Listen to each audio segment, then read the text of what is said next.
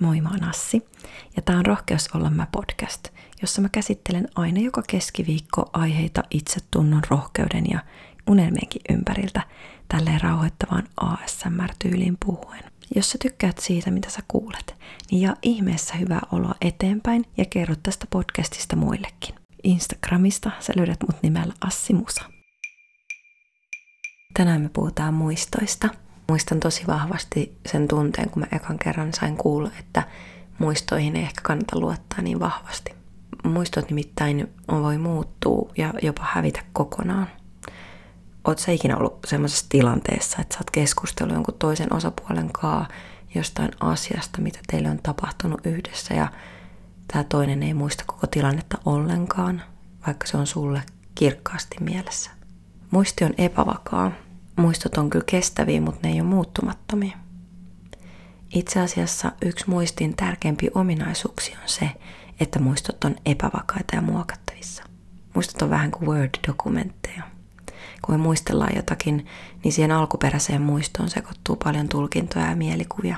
Koska muistot kuitenkin vaikuttaa aika vahvasti meidän tarinaan, niin mulla ainakin itselle tuli ahdistus siitä, että mikä nyt sitten oikeasti on totta ja mikä ei, että mistä mä, mistä mä voin tietää ja että kuka mä nyt sitten oikeasti oon. Koska me rakennetaan myös meidän omaa minuutta muistia muistojen kautta. Meidän muistoihin myös sekoittuu paljon semmoista kaikenlaista, mitä me ollaan myöhemmin ajatelleet, ehkä myös lukeneet ja kuvitelleet. Ja lapsetkin usein myös muistaa sen, mitä heille on itsestään kerrottu. Eli ne muistot ei ole puhtaasti omia. Ja yleensä me muistetaan sellaiset asiat kaikkein parhaiten, mihin on liittynyt jonkunnäköisiä vahvoja tunteita. Se tunnesisältö ikään kuin kiinnittää sen muiston paremmin. Ja mitä tunteikkaampi tai tunneperäisempi se muisto on, niin sitä voimakkaammin me, me eläydytään siihen muistoon. Tavallaan eletään se hetki uudestaan. Esimerkiksi traumaattisissa muistoissa tämä tulee erityisesti esiin. Ja on sanottukin, että voidakseen hyvin ihmisen pitäisi kyetä unohtamaan. Muistot ei myöskään tallennu meidän mieleen mitenkään järjestelmällisesti, esimerkiksi vaikka vuosiluvuittain. Sen sijaan ne kerääntyy teemoittain. Tilanteet, joissa oli joku iso onnen tai epäonnen tunne, niin ne yleensä hakeutuu toistensa seuraan. Ikävienkin muistojen kanssa voi tulla toimeen. Esimerkiksi psykoterapiassa – yritetään hakea uutta tapaa suhtautua hankalaan muistoon. Ne muistot ei katoa mihinkään, mutta niitä voi oppia ajattelemaan toisella tavalla. Muistaminen on myös aktiivinen prosessi. Muisto periaatteessa luodaan aina uudelleen, kun se nostetaan esiin.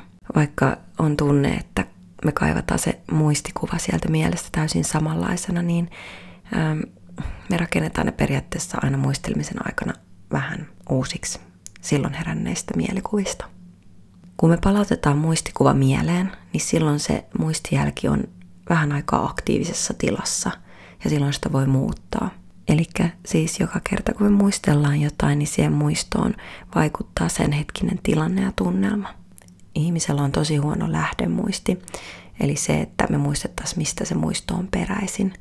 On aika mahdoton sanoa, että perustuuko muistikuva siihen, mitä on itse kokenut tai mitä sun sukulaiset tai kaverit on kertoneet, tai mistä, ootko nähnyt se palokuvasta, tai onko siihen sekoittunut jostain toisesta tapahtumasta asioita, tai luitko jostain kirjasta jotain, mikä myös on sekoittunut siihen. Vaikka sä itse olisitkin täysin varma, että se tilanne on fakta ja tapahtunut sulle. Meillä on myös säilömuisti, jota kutsutaan myös pitkäkestoiseksi muistiksi – se säilyttää nimensä mukaan kaikkea sitä tietoa, jota me ei just nyt käytetä. Työmuisti on se, joka on tässä ja nyt. Se pitää asioita päässä noin 10-20 sekuntia. Ja jotta me voitaisiin muistaa, työmuistissa käsitelty tieto on painettava sinne säilömuistiin, josta se tarpeen vaatiessa sitten palautetaan mieleen, eli takaisin sinne työmuistiin. Ja edelleen, kun niitä vanhoja asioita on työstetty työmuistissa, niin ne sitten taas taltioituu muokkautuneena sinne takaisin säilymuistiin. Mutta se säilymuistikaan ei ole mikään luotettava arkisto. Se on vähän niin kuin, että jossakin oli tota, käytetty semmoista kuvaa kuin, että se on kuin kellari, jossa hillot välillä pilaantuvat. Sitten mä luen vähän tämmöistä tieteellisempää tekstiä täällä teille. Säilymuisti jakaantuu taitomuistiin ja asiamuistiin. Se jaetaan edelleen tietomuistiin ja tapahtuma- eli episodiseen muistiin. Elämän myötä karttuvista tiedoista ja tapahtumista voi syntyä elämänkertamuistoja, jotka ovat henkilökohtaisesti merkittäviä. Kaikki muistot eivät kuitenkaan ole lausuttavissa. Eksplisiittiset muistot pystymme palauttamaan mieleen, implisiittisiin emme pääse käsiksi. Olipa paljon vaikeita sanoja. Muistia on tutkittu tosi paljon, mutta sen toiminnasta tiedetään aika vähän. Muisti on niin monimutkainen kokonaisuus, että on lähes mahdotonta selvittää, miten muistot oikeasti syntyvät ja missä kohtaa aivoja ne sijaitsevat. On kuitenkin vallitseva käsitys siitä, että muistot tallentuu aivoissa hermosolujen välisiin yhteyksiin, eli synapseihin. Kun joku tapahtuma painuu mieleen, niin meidän hermosolujen välille syntyy uusia yhteyksiä ja vanhat yhteydet katoo tai vahvistuu. Ja tuloksena on sitten semmoinen jättimäinen synapsien verkosto.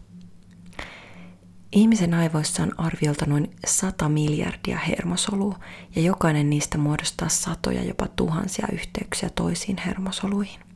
Ja kun me puhuttiin unista viime kerralla, niin syvä uni onkin erityisen tärkeä muistojen tallentumiselle. Eli jos me nukutaan liian vähän tai liian lyhyissä pätkissä, niin meidän muistikin toimii huonosti. Sitten ihmisellä voi olla tämmöisiä valemuistoja, eli sellaisia asioita, ja tapahtumia, mitä ei ole koskaan oikeasti tapahtunut. Mä katsoin just semmoisen dokkarin, missä kerrottiin siitä, että minkälaisia kokemuksia esimerkiksi 9-11 iskun jälkeen ihmisellä oli, tai ihmisillä, niin siinä oli esimerkiksi yksi tyttö, joka muistaa tosi vahvasti sen, että silloin kun ne tapahtui ne asiat, niin se savu sieltä tapahtumapaikalta oli kuulemma hänen oman näkemyksensä mukaan niin kuin tullut sinne niiden koululle asti ja mennyt niiden ikkunoiden ohi. Ja että hän oli nähnyt, kuinka koko niiden koulun vieressä olevan järven yli oli pyyhkinyt semmoinen savupilvi. Ja sitten kun tätä asiaa oli tutkittu tai tästä oli keskusteltu, niin kävi ilmi, että ensinnäkään sen koulun ikkunat eivät tulleet millekään järvelle päin, että se olisi voinut nähdä tätä asiaa. Ja toiseksi tämä tapahtumapaikka oli niin kaukana, ettei se savu olisi mitenkään voinut päästä sinne asti. Ja tämmöisiä samanlaisia juttuja nähdään jatkuvasti esimerkiksi rikospaikoilla, kun haastellaan silminnäkijöitä ja näin edespäin. Ja siitä tuleekin vähän semmoinen olo, että no minkä takia niitä silminnäkiä havaintoja tavallaan käytetään hyväksi, koska ne tuntuu olevan aina vähän muokkautuneita. Mutta on tosi mielenkiintoinen asia ja tätä, tästä on tosi paljon äh, niin kuin materiaalia netissä, jos kiinnostaa tutkia enemmän. Ja täällä on myös toinenkin esimerkki tämmöisestä samanlaisesta. Eli Turun Sanomat kertoo jutussaan Muistot muuttuvat tai katoavat 25.2006 seuraavaa. Amerikkalaisessa tutkimuksessa päiväkotilapsilla oli luettu satua. Kesken sadunluvun luokkaan oli tullut Sam-niminen mies, joka kiersi luokan ympäri ja kertoi, että opettajan lukema satu oli hänen lempisatunsa ja poistui luokasta. Myöhemmin osalta lapsista kysyttiin, muistivatko he vielä, kun Sam kävi luokassa ja kaatoi tahalleen kaakaata Teddy-karhun päälle. Heiltä kysyttiin myös, oliko Sam ollut typerä, kun hän oli repinyt kirjan – Kymmenen viikon päästä uusinta haastattelussa yli puolet lapsista, joilta oli alun perin kysytty johdattelevia kysymyksiä, olivat vakuuttuneita siitä, että Sam oli kaatanut kaakaata nallen päälle tai repinyt kirjan. Jotkut teistä myös kuvailivat tilannetta yksityiskohtaisesti. Tästä tulee vaan mieleen semmonen, että jos me nyt ei tiedetä sitten kuinka totta meidän muistot on, niin pitäisikö meidän entistäkin enemmän keskittyä siihen tähän hetkeen ja niihin tunteisiin, mitä me tunnetaan nyt – koska se on ainut asia, mikä me, mi, mihin me voidaan vaikuttaa ja mikä me tiedetään todeksi tällä hetkellä. Että kannattaako niissä menneissä oikeastaan mylviä sen enempää, koska sitten loppujen lopuksi huomataan, että kaikki siellä ei edes ole ollut totta.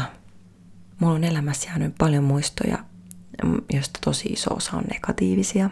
Mä oon kuitenkin omalta osaltani huomannut hukkaavani muistoja ja kerran mä oon löytänyt myös niitä takaisin – tuossa alussa alku, alku noissa podcasteissa kerronkin siitä, että kun mä rupesin liikkuu luonnossa ja tekemään tämmöistä itseni kanssa oleskelua ilman mitään ärsykkeitä, niin muut rupes löytyä ihan semmoisia tosi vakaviakin muistoja nuoruudesta.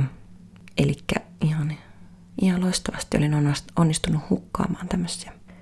Sitten mä oon myös ruvennut miettimään sitä, että onko osa mun negatiivisista muistoista vähän liioteltuja.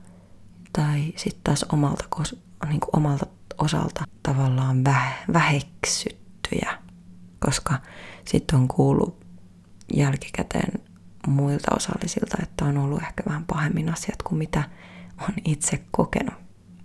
Toivottavasti tykkäsit tästä jaksosta ja mä oon tosi iloinen, että sä oot siellä ja kuuntelet jokaisen podcast-jakson. Tai jos et kuuntele kuvaa yhden tai pari, niin sekin on erittäin ok ja fine ja arvostan sitä tosi paljon. Mun nimi on tosiaan Assi ja tää on Rohkeuselämä podcast. Mut löytää myös YouTubesta nimellä Assi ASMR, siellä ASMR-videoita ja Instagramista Assi Musa nimellä samantyyppistä sisältöä vähän eri muodossa. Mutta me nähdään taas seuraavassa podcastissa. Siihen asti. Moikka!